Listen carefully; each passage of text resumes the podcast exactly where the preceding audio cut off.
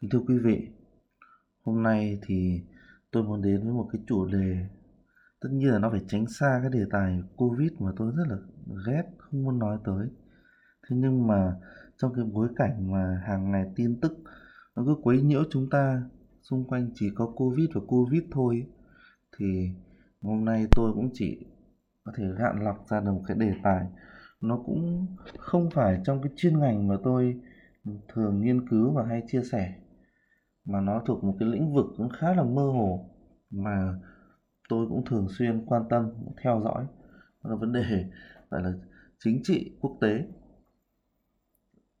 Thế thì chúng ta vừa mới biết những cái sự kiện nó xảy ra, tất nhiên là đều được tiên đoán rồi và nó có một cái chuỗi, một sự kiện dẫn tới cái việc mà cái tổ chức gọi là Taliban đó, nó đã chiếm được thủ đô Kabul và cái chính quyền Ờ, hợp pháp hiện thời của Afghanistan thì đã phải lưu vong đến những cái nước vùng Trung Á khác.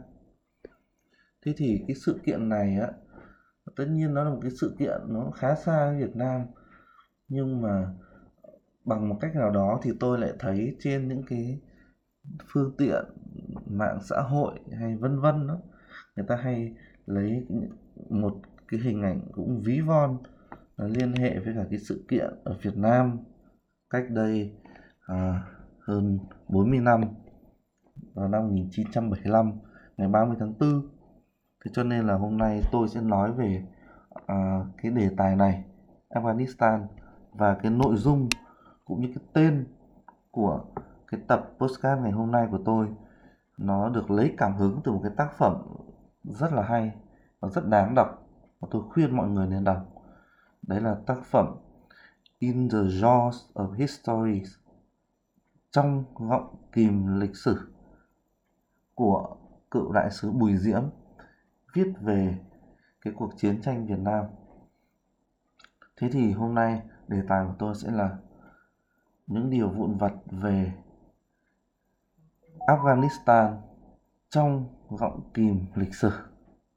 Thưa quý vị,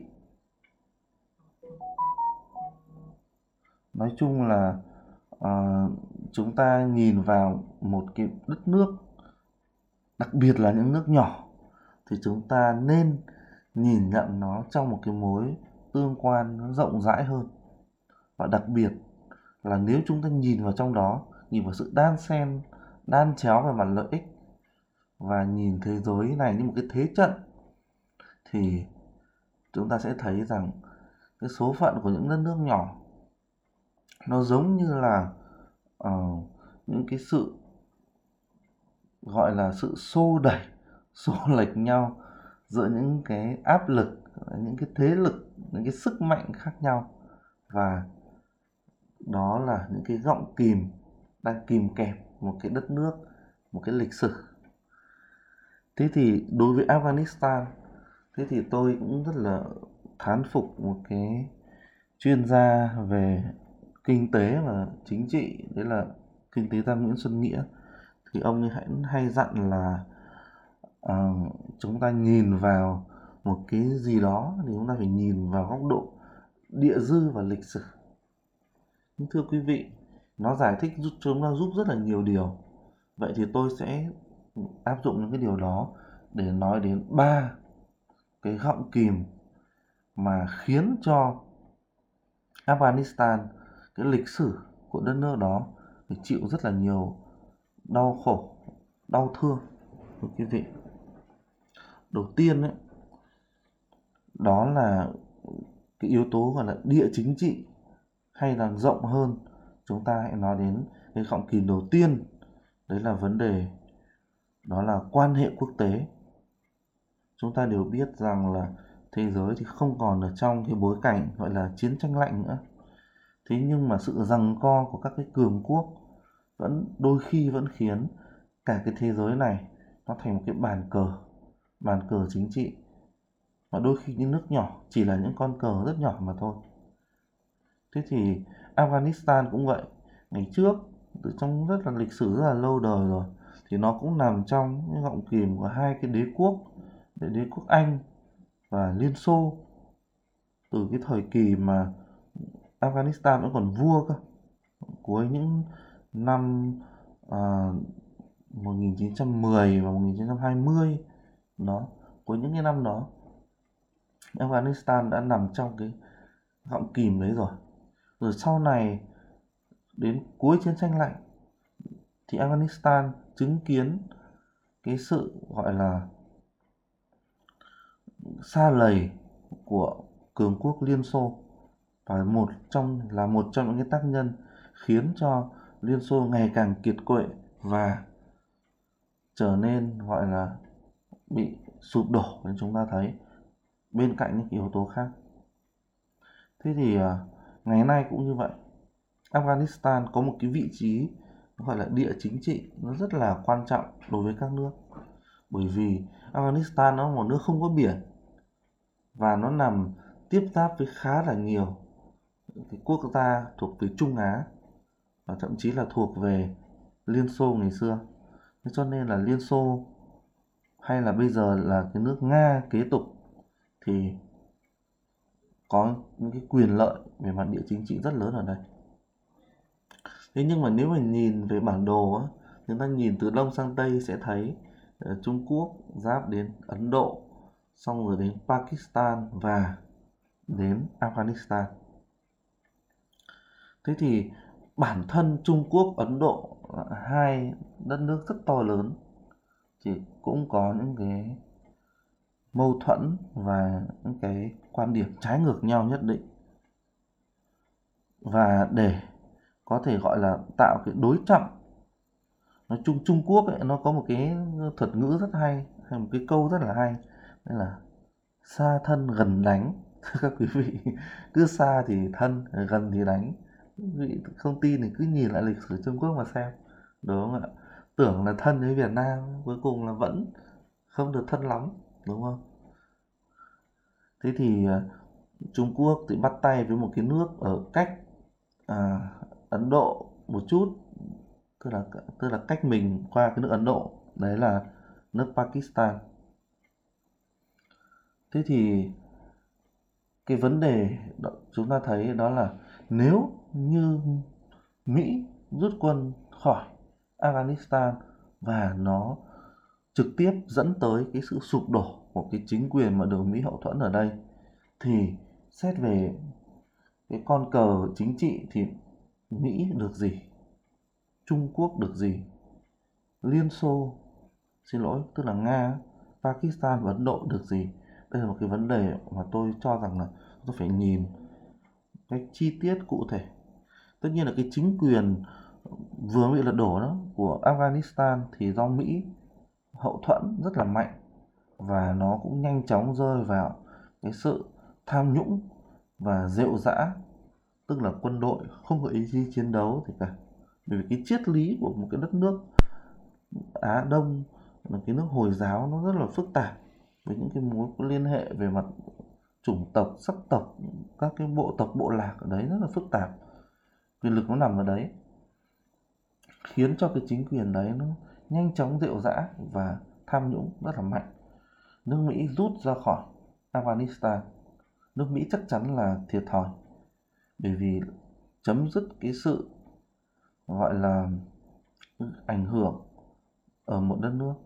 Thế nhưng mà nó giúp Mỹ thoát khỏi sự xa lầy và tốn rất nhiều tiền của, thậm chí là sinh mạng ở đây thế nhưng Trung Quốc có những dấu hiệu cho rằng Trung Quốc và Pakistan đang tìm cách gây gia tăng ảnh hưởng ở Afghanistan thế nếu như vậy thì chưa chắc Mỹ đã muốn nhả cái con bài Afghanistan này lại cho Trung Quốc và và Pakistan. Thế nhưng nước Mỹ cũng không đơn giản, họ cũng có những suy tính của họ. Và theo tôi, khi mà Mỹ đã nhả con bài Afghanistan thì nó cũng không phải là một cái miếng mồi dễ sơi cho cả Trung Quốc lẫn Pakistan. Chúng ta nhớ lại một cái sự kiện nó vừa mới xảy ra cách đây có 4 tháng thôi ở Pakistan đấy một cái vụ đánh bom của một cái nhóm, gọi là một cái nhóm khủng bố, chi nhánh chi nhánh của Taliban tại Pakistan. Và ừ, nó nhắm tới những cái quan chức ngoại giao. Và khi cái vụ đánh bom xảy ra thì có đại sứ của Trung Quốc đang ở gần đấy. Không xa một chút nào. Đó. Thưa quý vị là, đây không phải là một cái miếng mồi, nó dễ sôi đối với cả Trung Quốc và Pakistan. Bởi vì là ở chính trong nội bộ của nhóm Taliban cũng có rất là nhiều những cái thiên hướng và xu hướng. Nó không đơn giản rằng là dựa vào một cái chính quyền ngoại quốc nào đó để mà chống lại chính quyền thân Mỹ. Bản chất của nó không phải là như vậy. Cho nên nếu Pakistan và Trung Quốc muốn nhảy vào ngay, rồi để tiếp tục hoàn tất cái con đường, gọi là cái kế hoạch, gọi là một vành đai và con đường ấy, rồi ừ, gây sức ép hay là nối thông con đường đó đến tận Afghanistan, đi qua các nước Trung Á nữa, thì theo tôi là không hề đơn giản một chút nào. Và Pakistan và Trung Quốc sẽ gặp một cái cục xương theo nghĩa bóng, chứ không đơn thuần là một cái sự nhả tức là một cái cái cái miếng mồi chính trị mà Mỹ đơn giản, nói nhả đúng không ạ? Bởi vì bản chất của chế độ Taliban là một chế độ khủng bố. Nó không dễ dàng hòa hợp với bất kỳ những cái chế độ nào khác, thưa quý vị. Cho nên, ok, nếu cân bằng giữa lợi ích và chi phí thì tôi nghĩ rằng Mỹ cũng không quá thiệt khi mà rời bỏ đất nước này. Cái gọng kìm thứ hai mà tôi muốn nói tới ở đây, đó chính là vấn đề tôn giáo. Thưa quý vị, chúng ta đều biết rằng là hồi giáo là cái tôn giáo có thể gọi là lớn thứ hai trên thế giới, chỉ sau cơ đốc giáo mà thôi. Nhưng mà bản thân hồi giáo cũng có những cái thiên hướng và những cái xu hướng hết sức là dị biệt vì chúng ta đây tôi không có thời gian để nói lại về lịch sử của hồi giáo. Thế nhưng mà quan trọng chúng ta thấy rằng là chính bản thân hồi giáo có những cái tư tưởng nó có những cái thiên hướng đôi khi cũng cởi mở tự do ở mức độ nào đấy nhưng nhiều khi nó lại rất bảo thủ và khắc nghiệt. Thường người ta hay nói tới uh, hồi giáo đó với cả một vài ấn tượng không tốt. Chẳng hạn như là không cho phụ nữ có những quyền tự do cơ bản. Chẳng hạn đấy là một trong cái biểu tượng và biểu hiện của cái sự gọi là bảo thủ hay là cái sự cổ hủ lạc hậu của nó. Thế nhưng mà cái chính quyền dân chủ mà Mỹ dựng lên đó, với những cái sự tự do rất là rộng mở. Thậm chí là chúng ta nhìn vào quốc hội của Afghanistan thời trước nó thấy có rất nhiều chính trị gia nữ và cuộc sống nhìn chung là không đặt ra những cái sức ép ghê gớm còn chính quyền Taliban, quan điểm của Taliban là một cái chủ nghĩa nó hết sức cổ hủ. Thưa quý vị, Taliban thì nó vốn là được hình thành lên bởi một cái nhóm những cái bọn sinh viên rồi những cái học giả trẻ tuổi. Mà thưa quý vị, trên đời này có rất nhiều cái thứ ngược đời. Đấy là đôi khi cái bọn trẻ nó lại, nó nó không có hướng để nó phát triển nữa. Cho nên là nó không cởi mở được mà nó lại quay lại tìm lại cái con đường bảo thủ. Và thậm chí nó còn bảo thủ kinh tởm hơn cả những cái người già. trong khi người già tưởng chừng như bảo thủ nhưng dường như là có những người họ lại rất là à, cởi mở. Vì họ đã chán quá với cả những cái hiện thời rồi họ rất là muốn cởi mở. Còn bọn trẻ có những đứa thì nó lại gọi là không thể nào mà nó, quá ngu dốt để mà nó nó nó nó đổi mới. Cho nên là đầu óc nó lại tìm về những cái bảo thủ. Ở Việt Nam có nhiều những trường hợp như thế này lắm thưa quý vị ạ mà tôi thấy suốt ngày. Thế nhưng mà ở đây thì tôi muốn nói đến cái sự ra đời của Taliban từ một cái nhóm trẻ như vậy và nó duy trì một cái học thuyết gọi là, nó tự gọi là hồi giáo một cách chính thống nhất. Và rõ ràng là nếu như cái dòng tư tưởng này nó được Taliban nó đưa ra để cai trị đất nước Afghanistan kể từ thời điểm này, thì người dân Afghanistan sẽ không còn tự do một cách thoải mái như ngày xưa nữa. Thế nhưng đấy là một cái đau khổ của lịch sử.